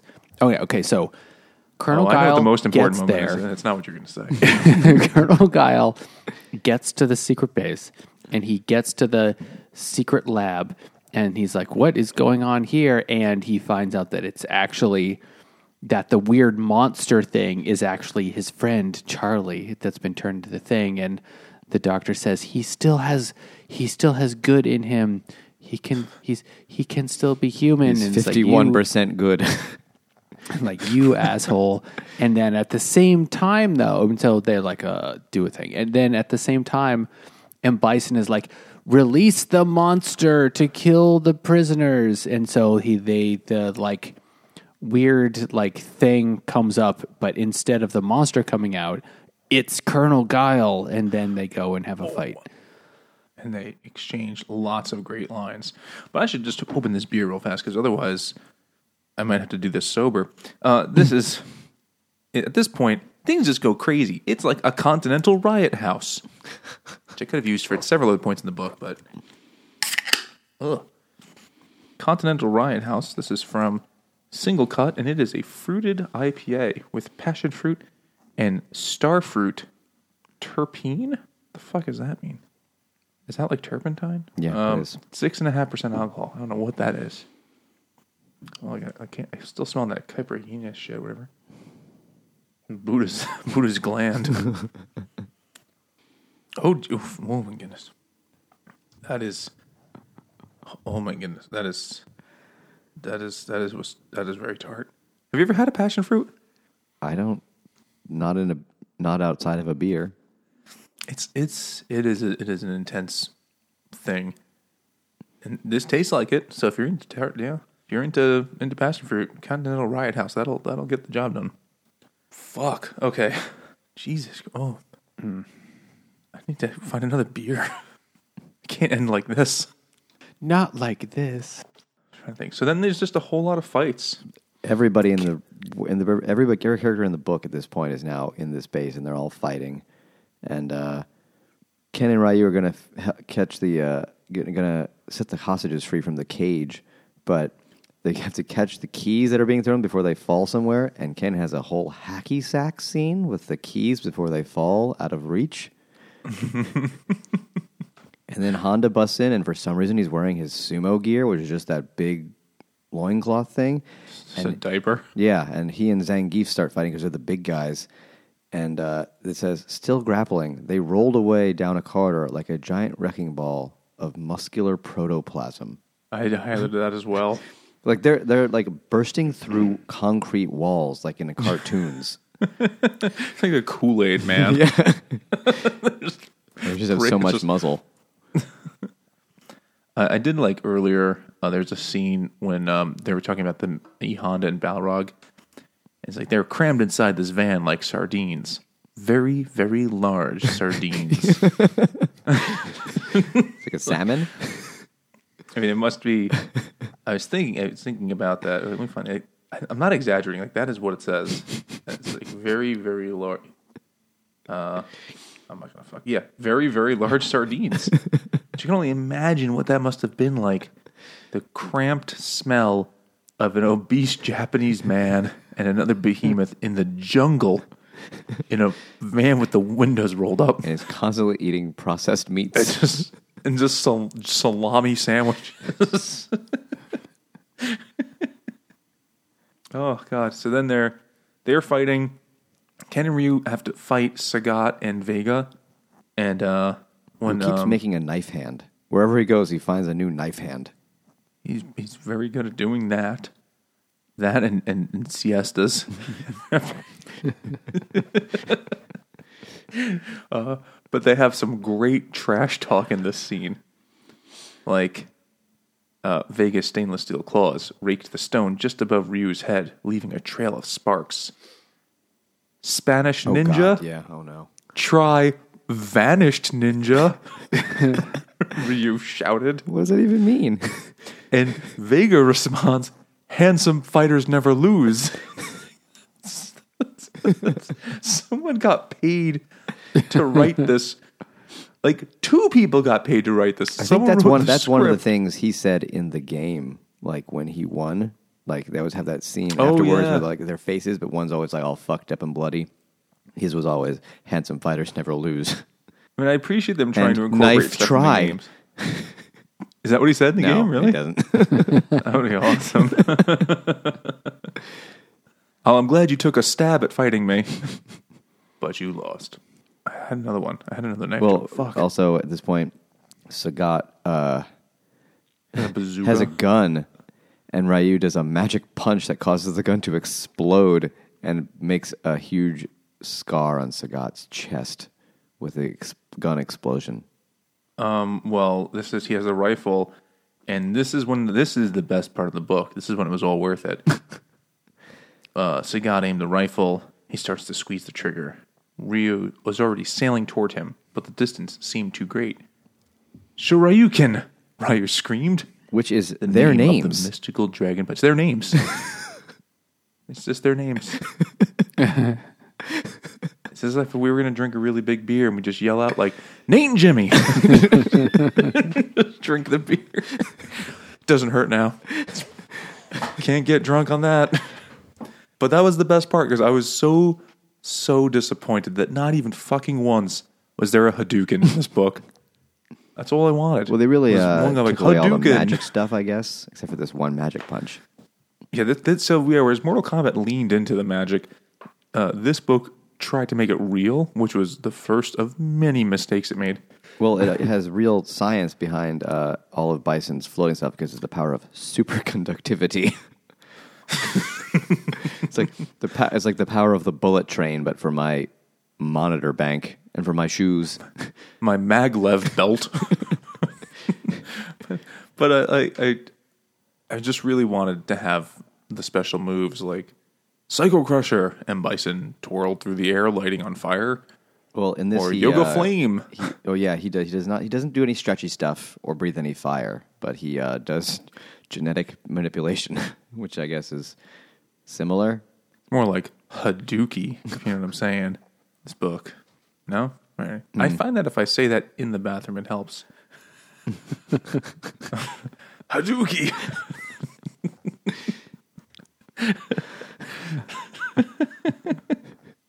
so then the last part here Guile and M. Bison have a lengthy fight scene punctuated with It was still only seven seconds in the movie. It was It still was so short. enough time that basically the only dialogue are Arnold Schwarzenegger type lines.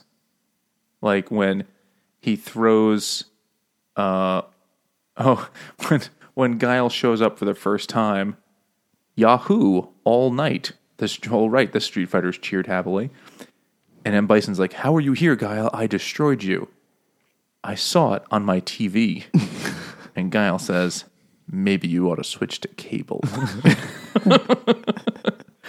and then they just start fighting. Well, they and fight, and he kicks him into his uh, computer stuff. He gets electrocuted to death, and then his magic CPR armor brings him back to life, and now he can fly. And there's more electricity, and he's shooting electricity and stuff, and he gets kicked into the monitors again, and is re-electrocuted, and he dies, even though he was already electrified. So I don't understand why it hurt him because it was already happening. And he never um, once said "shocking" or anything. And then, so there's a another line. fight, and it looks like Colonel Guile is dead, but of course he isn't. Uh, but then, and then there's like a big. Ex- you think he's like stuck in there. They think they both died, and then the whole thing blows up, and everyone is like, "Oh, Colonel Guile, he died in there." Oh no! But then he just walks out. It's total like Indiana Jones moment. Like, nope, still here. You know, like you thought I went over the cliff, but nope, I'm holding on to the root on the the tree. And, and then he says a dumb line, and then everyone is like, "Yeah, Do not go in there.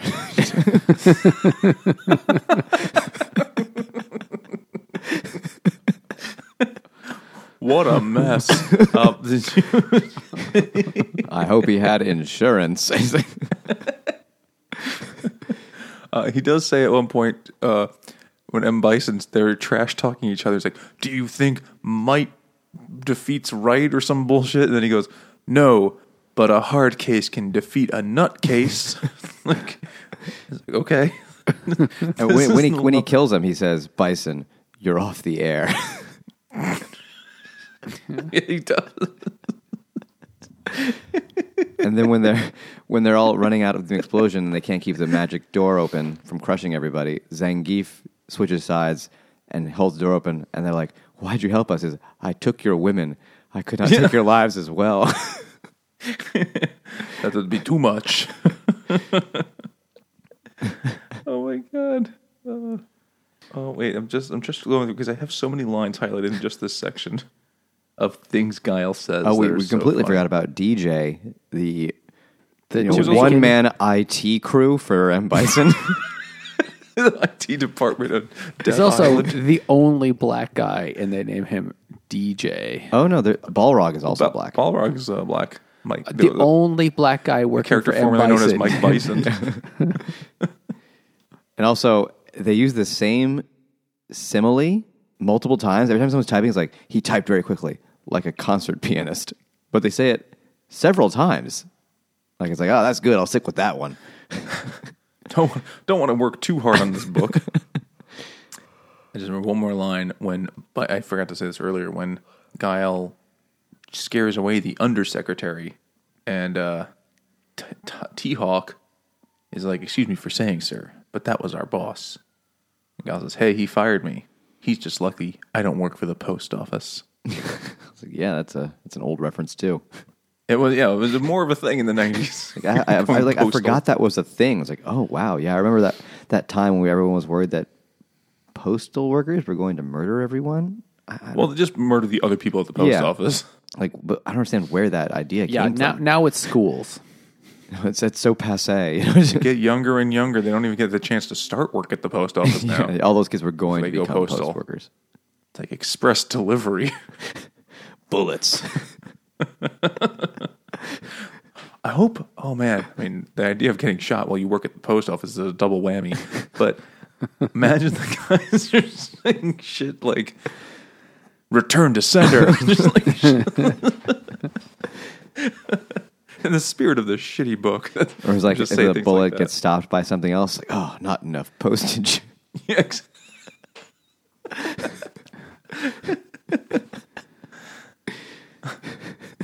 Undeliverable. bam, bam, bam, bam, bam. Okay, Oh so and that's two books, both ridiculously stupid. Obviously, Street Fighter was better for many reasons, but the- the one thing that Mortal Kombat did better is that the plot was set up like the video game in terms of like it's a series of one-on-one fights, like a tournament. Now the fights in were bad, but at least that was like the like the video game. Whereas in Mortal Kombat, it, there were very few fights, and it wasn't like a fight versus you know a tournament fight, the one on one fight, then another one on one fight, then another one. It kind of wasn't like that. It was like just it was very little. There's barely any streets. Also true. So the plot of the video game was fucking really dumb too. But it was basically like Did M. it- Bison. Did that- it even have a plot? Because I was more under the impression it was more like it has distinct characters I think that it had a fight a, plot. slightly different way because they, They- have like special moves. That was a new thing in Street Fighter 2. Street Fighter 1, nobody ever played because it wasn't for home video games, and you just played as Ryu. Um, and it was just Ryu fighting against random people. Street Fighter 2, you played different characters, they had different moves and such. But the plot, thin as it is, was that M. Bison, leading leader of the Shadowloo Company or something like that, set up a fighting tournament to find the best fighters so he could hire them or something like that, or he could brainwash them or enslave them. That was the plot. So there's not much, but if something. So they just They're like, we'll just take the word Shadowloo. That's all we need. the rest of the movie, the rest of the plot, well, we got it from here. But there's so much more in the game, like Akuma as a character, and he like pretends to be. I don't know. It's fucking confusing and stupid. So I feel over, like, they, they, five they different- like both game series like added a lot more in depth plot as they went on. I think like Yeah, now they're on like you know fifteen on both of them, so they have continuing tales. But they didn't exist at the time of, of these movies. There also were like five different versions of Street Fighter Two. You notice that there were like Street Fighter Two Tournament Edition, oh, Street Fighter yeah. Two, the Hyper Edition, Street Fighter Two, the new challengers, and that was because Nintendo had a is it Capcom? Capcom, Capcom, makes yeah. Street Fighter. They had a like an exclusive thing, like only Nintendo could have Street Fighter Two, but then they're like, but you didn't say Street Fighter Two Tournament Edition, and then they could sell that to Sega. So then they just kept like, shit. Now we need a specialer Street Fighter, and then they just kept expanding. Instead of just making sequels, they just kind of added some more palette swaps instead to make more stupid garbage. Overall thoughts, Nate. what were the themes? Mortal Kombat took it the took itself so seriously.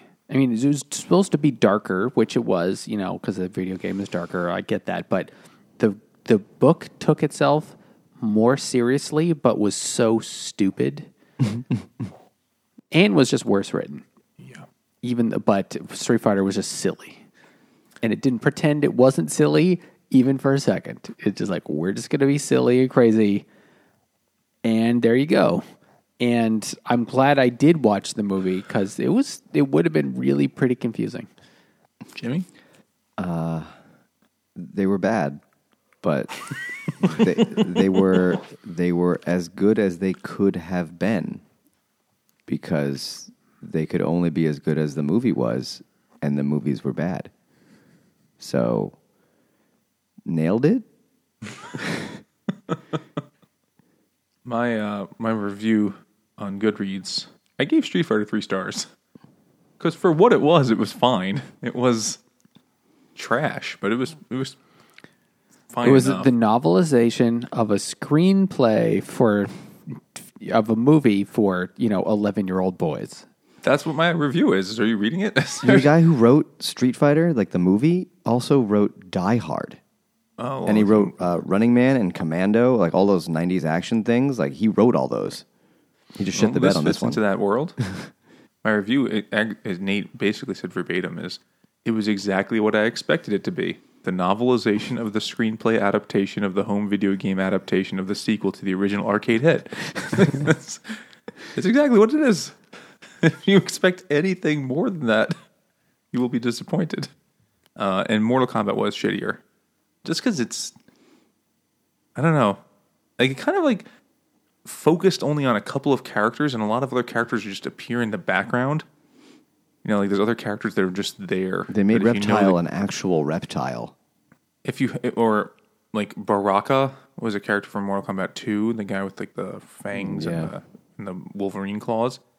He's just like they just pass him in the hallway. They like bump into him, like, "Oh, hey, my bad." that was Baraka. He was spooky. it's just stupid. Or at least in Street Fighter, all the characters are most you know all the characters from the Street Fighter 2 game are there, and even some extra ones from the various later editions and arcade versions. At least they like used them. Mortal Kombat just focused on three the three least cool characters to play as. Yeah, pretty much. Sonya sucked. You, you ever look, look back at what what the characters look like in Mortal Kombat 2, like the the action captured images. She's wearing like um Like like a fitness outfit. spandex, like a yeah, like a, a sports bra, like and eight and minute abs. leggings with like leg warmers. And she's like a like a headband on to like keep her hair out of her face, but it's still like styled '80s messy. Yeah, I mean, I think now they've made her much sexier. Uh, they've you know, they increased the jahubis for sure, um, but the the original is just ridiculous looking. Yeah, she's got like leggings on with like a black underwear thing over them, and then a bra and a ponytail. It's been so long since I've seen this. I'm, I'm looking up the original Sega Genesis graphics. Oh yeah, they they don't really hold up so well. they were fun games. Terrible movies. I saw Street Fighter 2 twice in theaters for some reason. Oh God, why? Well, we would go to the movies and we'd buy tickets to one thing and then hang out and watch like four different movies because that's what we did. And so it must have been like, all right, fuck, I guess we're watching Street Fighter again. so we watched it. And I think at the end of the movie or after the credits, like M. Bison pops out of the rubble. I remember that. Did that happen? Uh, I mean, I wouldn't be surprised. He probably some, some, said something like, "Ouchies." That's going to leave a mark. Yeah, in a post credit scene, the seemingly deceased Bison is revived once again amidst his ruined command center to reattempt world conquest. He's gonna have to really work pretty hard on that last one. I mean, he lost everything, and no one's going to accept his bison dollars now. I like that he's that's his uh his attempt to uh you know to take over the world but also not pay too much. If they made the movie now, if they made the movie now, he'd have like, it's like, yes, we're going to run it entirely on Dogecoin. They'll accept it. You'll see. It's a legitimate currency. Sets up Shadowloo as a Bitcoin mining operation. Oh, definitely. oh my god, Kylie Minogue was in this movie? she was Cammy. I had no idea. I saw her name in the credits and I was like, wait a minute. There was so many there's several names. Wes Studi, Na is that guy who plays Chun-Li. every Native American character you've seen. Yeah. He was Sagat. He was the bad Indian in Last of the Mohicans. I never saw that. You, you, you know who Wes Studi is? yeah, though, I mean, right? I, I know who he is. Yeah. he's just he's always he's always the mean Native American guy. he Now he's that- playing Sagat, the Thai man. in 1994. That was good enough. that was that was Well, spot Jean on. Claude Van Damme is playing the American and not even attempting to. Well, they gave him a tattoo, right? They gave the, uh, Yes, I am He from had a Detroit. very thick accent, though. I was born in Ohio. I'm a real American boy. oh my god. Sonic Boom. Uh, yeah, I don't know a lot of these other names. Well, most of them went on to do absolutely nothing because it was a bad movie and they were bad actors. Yeah, that's that's true. Like all the other people were hired just because they're like, you look like Zangief. like, just just sit there. Well, that's all you need to do. Or oh, hey, you're a big Japanese guy. Or uh, this name does not look Japanese at all. The guy played E Honda. Well, in the book, he's Hawaiian. Was he Hawaiian? Yeah, he was like, "Oh, you're Edmund Honda, the famous Hawaiian sumo wrestler." It's like, "Yeah, that's me." He said, eating another meatball sub. I would say Honda is a Japanese name. But yeah, the, the actor who plays him is clearly like part Samoan or something. Can't I'm, I can't believe I'm reading the fucking story on Wikipedia about E Honda right now. This is the depths we must go for research. I need to, I need to understand the backstory of the fat guy from Street Fighter. Or Zanqueef, um, who had the weirdest chest hair and bizarre scars slash camouflage looking scars on his body. That's just what every Russian guy has, just from growing up in Russia. But if you look at him, it's really weird. He has no body hair at all except this weird patch in the middle of his chest. it's like an upside down Christmas tree. and on his shins, there's hair coming out of his boots. What the fuck is that? He's like mid transformation into Teen Wolf. It's got Robin Williams legs, Just the legs. just the lower part. He's got a Rob, Robin Williams shins and solar plexus. He doesn't need to. He doesn't need to wear socks. He's got fur. Oh, sweet Jesus. Okay, so um Who should read this? obviously no Anyone one who's a fan of the film. No, not even fans of the film. no one should ever read this. Either of them. What if you're in a place and you you want to watch it but you can't because there's no TV? Like, thank God I have the novelization with me. like you, you can't, you, know, you're not able to stream it anywhere, but you really need to see Raul Julia's last performance, and he starred in this book. so you can read it then. with Jean. I can see it in my head. I'm really In my surprised that the movies. books even ever got printed because not only because they're bad, but also like the movie is for 11 year old boys, and if 11 year old boys don't read, like who was at, who did they think would this who was was going to buy this? It probably, you know, effectively cost them nothing. That must be it. These are totally. I mean, I, I'm sure they're still a thing, but I remember going to school book fairs around this time. Oh yeah, the Scholastic ton- newsletter. Yeah. Oh yeah, I There were that. tons of these shitty books. Just the novelization. I remember getting one, the novelization of Pagemaster with Macaulay Culkin. I remember reading that as a kid. Yeah, that was just a thing. I think that was a you know a way to try to You know, trick it- kids it into was like, reading. um, I guess I guess that's probably right. Or like school libraries would buy it and stuff like that. And parents And- would be like, "Listen, the kid's reading a book, so we'll get it for him. It doesn't matter how shitty it is. Absolutely. The boy, this, the boy is interested in reading. Buy him that book. I know that some people like read the novelizations of like the the Star Wars movies oh god. because they like expand on the universe and add more stuff and like more background information on characters and motivation and stuff like that. And you know, there's like a narrator, so you can kind of there's, the the the, the non dialogue expands a lot of stuff that you wouldn't really get from the movie. So they learn more. But like these books, like especially Street Fighter, is literally just the screenplay with like reformatted. So there's really no point in reading it. It's just the movie in a words. Which is a thing for it would have been perfect for a kid who's not a big reader.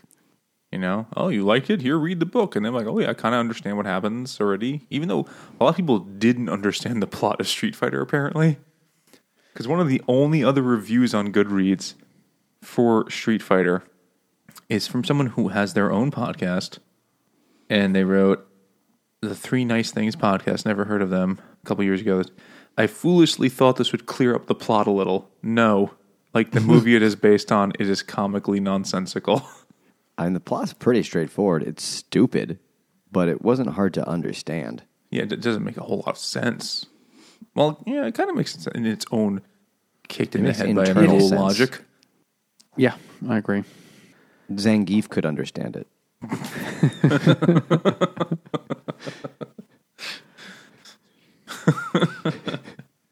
He's the Forrest Gump of the Street Fighter world. Like, you have daddy named Zangief too? I must go pee. Uh, yeah, no one should. No one should read it, and I would. I would go forward to say no one should watch the movies. No, they're bad. No. So they did make that new Mortal Kombat, and it was not as bad, but it wasn't great. I, I still. That still has not gotten its way over to good. it's still on the bad end of things. well, Nate, you, this now you've seen both of them, right? So that brings you up to a total of five movies you've seen. Two of them this week. Yeah. Do you think people who should ever watch them? Oh, I mean, only if you really want to laugh at how stupid the 90s were. And also, I mean, they were also capitalizing on the success of like the Teenage Mutant Ninja Turtles movie, you know, and these, you know, Were those cultural. successful? I think so. Yeah. Well, they made a second. They made a second one. You know, Ninja And Turtles they- made three of them. Oh, oh shit! No, I don't think I saw. Turtles in back in time. Don't forget Turtles in Time. I don't, Yeah, I don't think I saw the third one, but They go back um, to feudal Japan. anyway, Cowabunga. but also you know the the uh, I think uh, the the Teenage Mutant Ninja Turtles were huge in like the late '80s, early '90s, and so was like karate in you know studio, not studios, dojo. What what were they called? Karate. I think Dojo. You know, like trainer people who like teach you how to do karate and martial arts, and that was huge too. And so this was just going to, and then the video game tie-in with all of that. They was like, oh, we're going to make a buttload of money, but we don't want to spend any money on a script or, you know, because no one's ex- no one would care if they did. no, because it's for 11 year olds and they have no sense of what's good or bad. So we can do whatever we want. It can be as silly as possible. Yet we'll still get Jean Claude Van Damme and Raul Julia and some semi names for these, I guess, but they were so bad. Though uh, Mortal Kombat was worse. I will still say between the movies, it was still worse because the fights were really bad and really short. The actress playing Sonya was like so bad. Like, and Goro had to be done with like claymation because they didn't have CG that could do that Oh my at the God, time. yeah. But because it, but but because he had to be claymation, I can only imagine that those even very short scenes took up like 50% of the budget of the whole movie, you know, and took months and months to do because they had to put him in with the real people, at the, the real person. That's a lot of clay. So that must have been very, that must have actually been very difficult, like filmmaking. Although, actually, another thing I noticed in Street Fighter, they actually, the, the director tried to actually do some like semi creative, like film things, like that, like the, the, the camera pan, uh, zooms into like the tattoo on the guy's arm and then there's a dissolve to like that same image on like the side of a building or something like that. It's, anyway, there was like some creative. They tried to make some creative choices with the filmmaking, but it was still just this is silly and dumb, and everybody knew it. You know, everyone kind of had a little like smile on their face, like, "Isn't this the dumbest thing we've ever been in?" And that was uh, probably true. Like, especially Jean Claude Van Damme, he was like, "This is stupid." For a guy not known for making, you know, particularly decent films, for you to say that about his career, like this is shitty by his standards, Yep. is intense. But yeah, I think, uh, yeah, I think no one should watch them. No one should have watched them. They shouldn't have been made. And no one should This have was an affront to then humanity. nov- made a novelization of the screenplay because they shouldn't have existed in the first place. Yeah, like if you, I I can't, I, I can't besides 12 year old boys, I can't imagine the kind of person that was like, I really like the source material, but I just prefer the written word to, to learn about Goro. I just like really like to, I like to read it myself. Like the, no one's going to say the book was better for these movies. that it needs to be, that it needs to exist. Movies So- better than the book. So, in terms of punishment books, this might be the best, the closest I've come to shitty books that I made you guys read. yeah. because the last two ended up not being that shitty. So, No. Bear take- was decent, and the pounded in the butt by your own butt book was just, just humorous and took about 11 minutes. So, all right. but having to read these two fucking novelizations, uh, I didn't love it. it wasn't that bad though. But they're not worse than Twilight. They're kind of just on the same level as Twilight. Actually, that's not true. Twilight is more competently written. It's just a stupider story. Yeah, yeah. Twilight is a better written book. These were shit out in a weekend by some, you know, Ghost Raider guy that had gambling debts or something. or uh, you know, they had pictures of him blowing a senator. He's like, "All right, I'll do it. I'll do it." um, so no one should read them. Why would they blackmail the guy doing the blowing? It was the '90s. eh? It was a different time.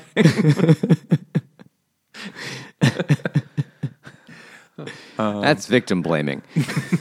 It, it wasn't in an airport bathroom, so it's the guy that got in trouble. Yeah. Uh, so I guess what I'm saying is you're welcome. Yeah. Merry Christmas. Yep. And uh, tell us what you thought. Send us an email to drunkguysbookclub at gmail.com. follow us on Twitter at Drunk Guys BC. Or go to Facebook and Instagram at Drunk Guys Book Club. And uh, we failed to mention both reviewing us or heading over to our Patreon during this episode. Or buying merch. Or yeah, any of the ways we've tried to monetize. We had a lot this. to talk about this time. Yeah. We did. Yeah, there's a lot going on. Important issues. but if you want to support the podcast, you could leave us a review. They have reviews on Spotify, you know now, and you could also go to Patreon.com/slash Drunk Guys Book Club, or just tell someone to check it out, or go to our website drunkguysbookclub.com. You can check out our merch store and buy buy shit with our name on it. Why wouldn't you want that? Or buy it for your enemies. You know, just make them wear it. Um, any of those things would be helpful. And if you don't like the podcast, don't do 'em. Don't do that. Uh, do something. Why the fuck are you still listening at this point? It's really, really on you at this point. yeah. Um, you can also find us on Goodreads, where we talk about books, and we'll be discussing uh, the themes and motivations of each character of both of these books with our our discussion group. Um, we're going to put that out today, so everyone can. I'm just kidding. We're not going to do that. It's fun. and to check out the Hopped Up Network, a network of independent beer podcasters. And thanks for listening.